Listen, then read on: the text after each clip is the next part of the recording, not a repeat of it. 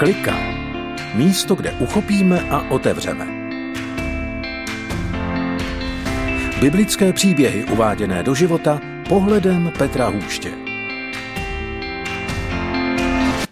Dobrý den, Petr Hůšť vás zdraví v pořadu Klika. Místo, kde uchopíme a otevřeme. Týden předtím, než jsem psal tenhle pořad Kliky, tak jsem s Ríšou, se svým kamarádem a kolegou cestoval na Ukrajinu s humanitární pomocí. Někdo nám řekl, že přechod v Užgorodu přejedeme za 15 minut. Ale nepustili nás na turistické odbavení, ale tím, že jsme vezli potraviny, tak jsme museli jet jako humanitární pomoc tam, kde jeli kamiony. A ve finále to nebylo 15 minut, jak nám říkali, i pro to humanitární odbavení, ale bylo to skoro 5 hodin. Byli jsme hodně unavení, ta situace na hranicích byla hodně vyhrocená a byla to legrace, protože Ríša mi říká: Petře, já potřebuji tam vzít nějaké peníze. Já říkám: Ríšo, to nemůžeš, ale vím, že to je potřebné, takže to udělej, jenom není to úplně OK. A on říká: a kam to dáme? Já říkám: no, protože celníci se bojí, aby jsme nepřeváželi zbraně, tak nám otevřou jakýkoliv jako prostor v autě, oddělají i tapicírky jako v autě na dveřích. A já říkám: nejlepší je, když si to nalepíš na sebe. On říká: dobře. Já říkám: vyslékat nás nebudou. Když už jsme byli hodně vyčerpaní a na těch hranicích to bylo vyhrocené, tak najednou slyším zvláštní zvuk. Ríšovi se ta obálka odlepila a spadla na zem. A to bylo zvláštní, ten celník nás odbavoval asi 20 celníků, trvalo to velmi dlouho. Ale tady ten celník byl starý pán. On se rozesmál, mysleli jsme, že nám ty peníze vezne, nebo že nás zastaví, vrátí nás. Ale on věděl, že jedeme do dětského domova. On se smál, říkal něco, že to není možné, a pak pronesl větu: ať se vaše dílo zdaří. Když jsme se posunuli a já jsem musel vyřídit deklaraci celého nákladu, tak pak mě řešili asi 3 celníci a ten jeden celník říká: a co vezete? Já říkám: vezeme jenom potraviny do dětského domova. On říká: aha, a otevřel moje zadní dveře a vytáhl krabičku a říká: a tohle je co? Já jsem spolupracoval na Slovensku s Miro Totem z kapely Třetí den a odbavili jsme 2 kamiony, 6 dodávek, hledali jsme uprchlíky, kteří se ztratili na hranicích, na nádraží, různě vyčerpaní, někde zboudili, a tohle jsme s Mirem všecko dělali a Miro říká: Petře, až pojedeš přes Košice, dám ti dárek, a dal mi lahev whisky. A ten celník se mě ptal: co vezete? A já říkám: jenom potraviny pro děti. A on vytáhl lahev whisky a říká: tohle jsou potraviny pro děti? A já jsem říkal: ne. A popovídal jsem mu ten příběh, co jsem vám teď povídal, proč mi Miro to dal lahev whisky. A byl jsem překvapený, ale celník mi ji nechal. Překročili jsme hranice, přijeli jsme do prvního místa, kde jsme předali nějaké potraviny a zjistil jsem, že jedeme ještě dál na Ukrajinu, což já jsem nevěděl.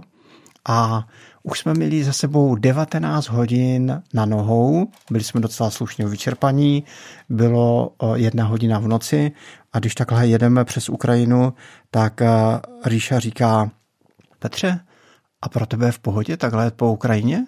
A já říkám: Ríšo, já jsem tak vyčerpaný za ten poslední měsíc, že to nějak neřeším.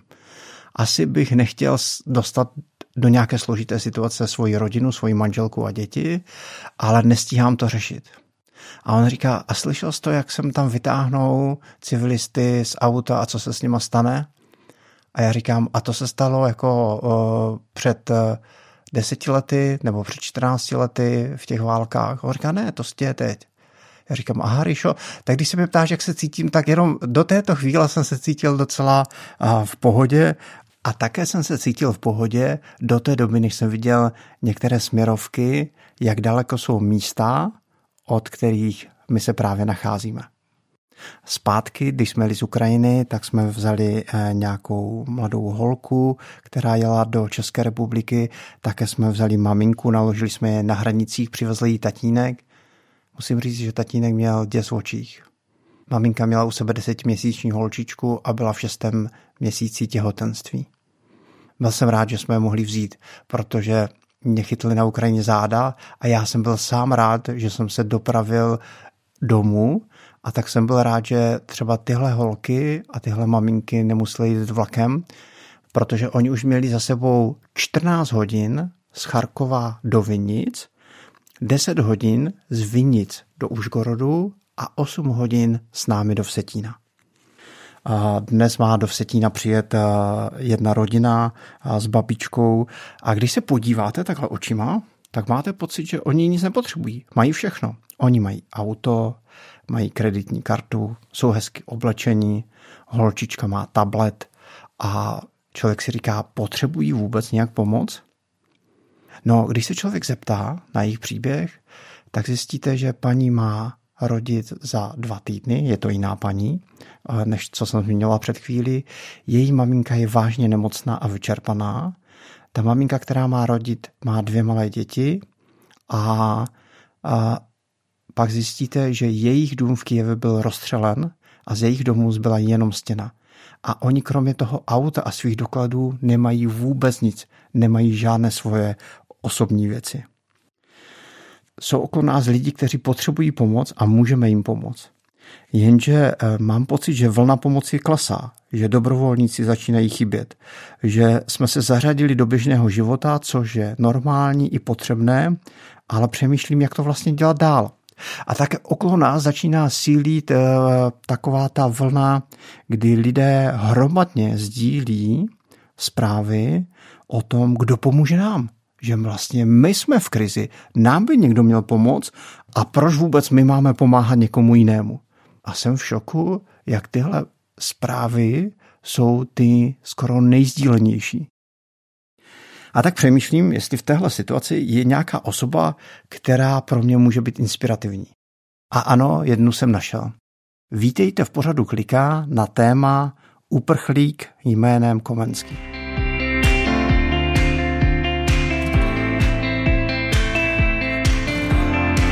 Podobala jsem v něčem život Komenského v tom, co zažívají dnešní váleční uprchlíci z Ukrajiny. Komenský několikrát zažil ztrátu svých nejbližších. Ve 12 letech mu krátce po sobě zemřeli oba rodiče a 2 sestry. Zřejmě v důsledku moru. Později zemřela také jeho žena Magdalena a 2 děti, z níž malého synka Komenský ani neviděl, protože po bitvě na Bílé hoře se musel ukrývat před pronásledovateli. Komenský byl často uprchlíkem, utíkal před válkou, ale také před pronásledováním.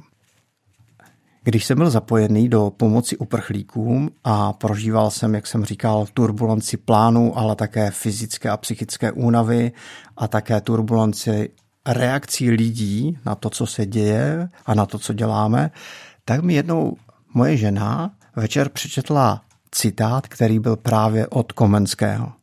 Dobře poslouchejte.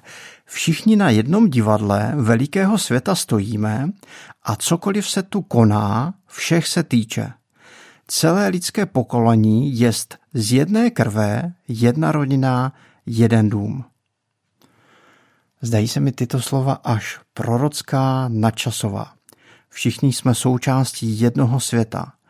To, co se děje jinde, se týká i nás. Jsme z jedné krve, jedna rodina, jeden dům. Co se stane, když v domě se něco pokazí nebo je nějaká kalamita? Praskne voda nebo vypadne elektřina? No, všechno se zastaví, aby jsme to opravili. Co se stane, když se v rodině někdo zraní nebo je nemocný? Zase spoustu věcí zastavíme, upravíme.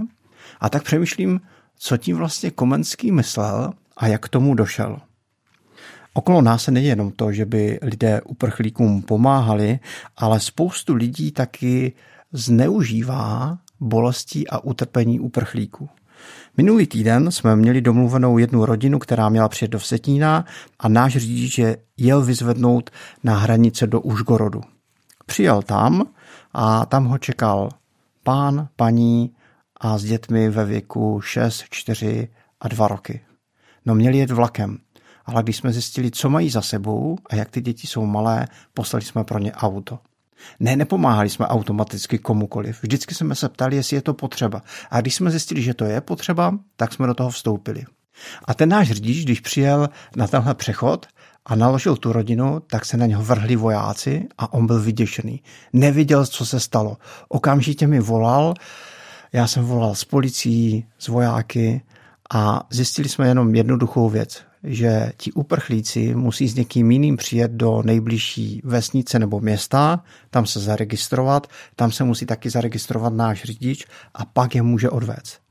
Proč?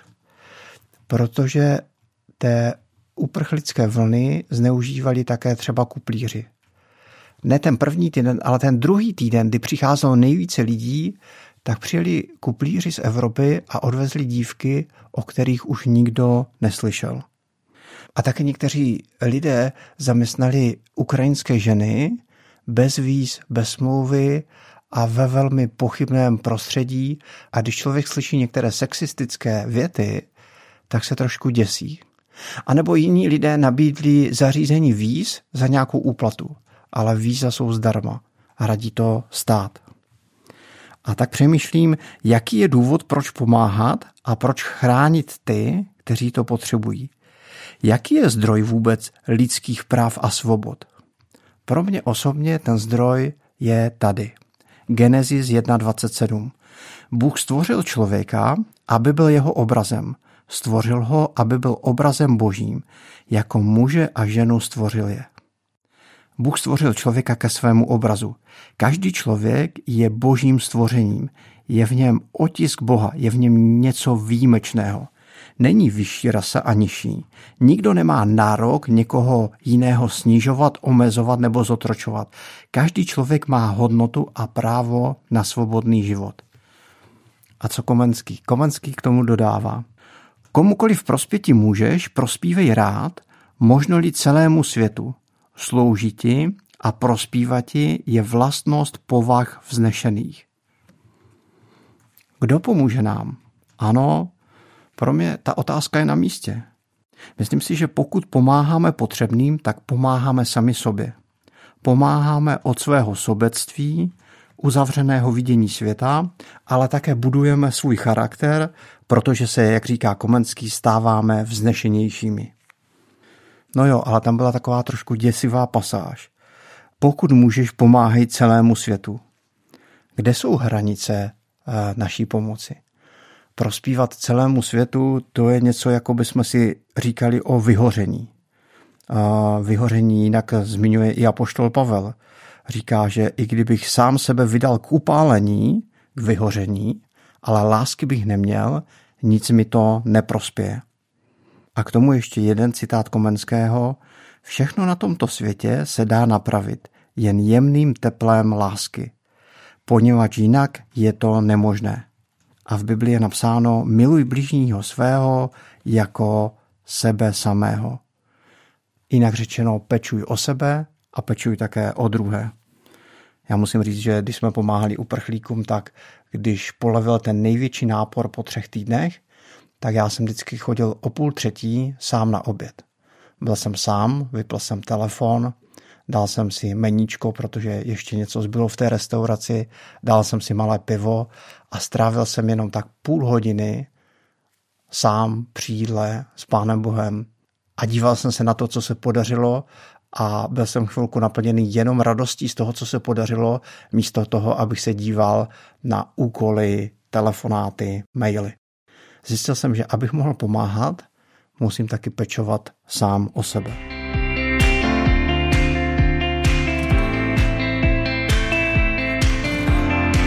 Tak to jsme se naučili dneska od uprchlíka Komenského.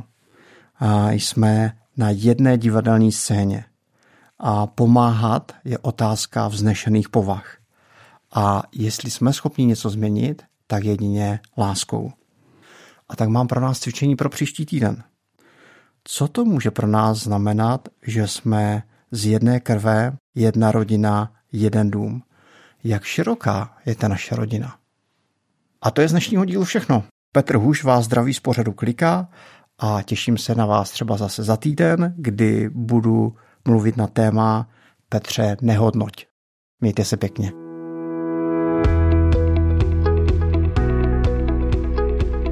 Podcast Klika vznikl na Rádiu 7, které žije z darů posluchačů. Pokud nás budete chtít podpořit, budeme rádi.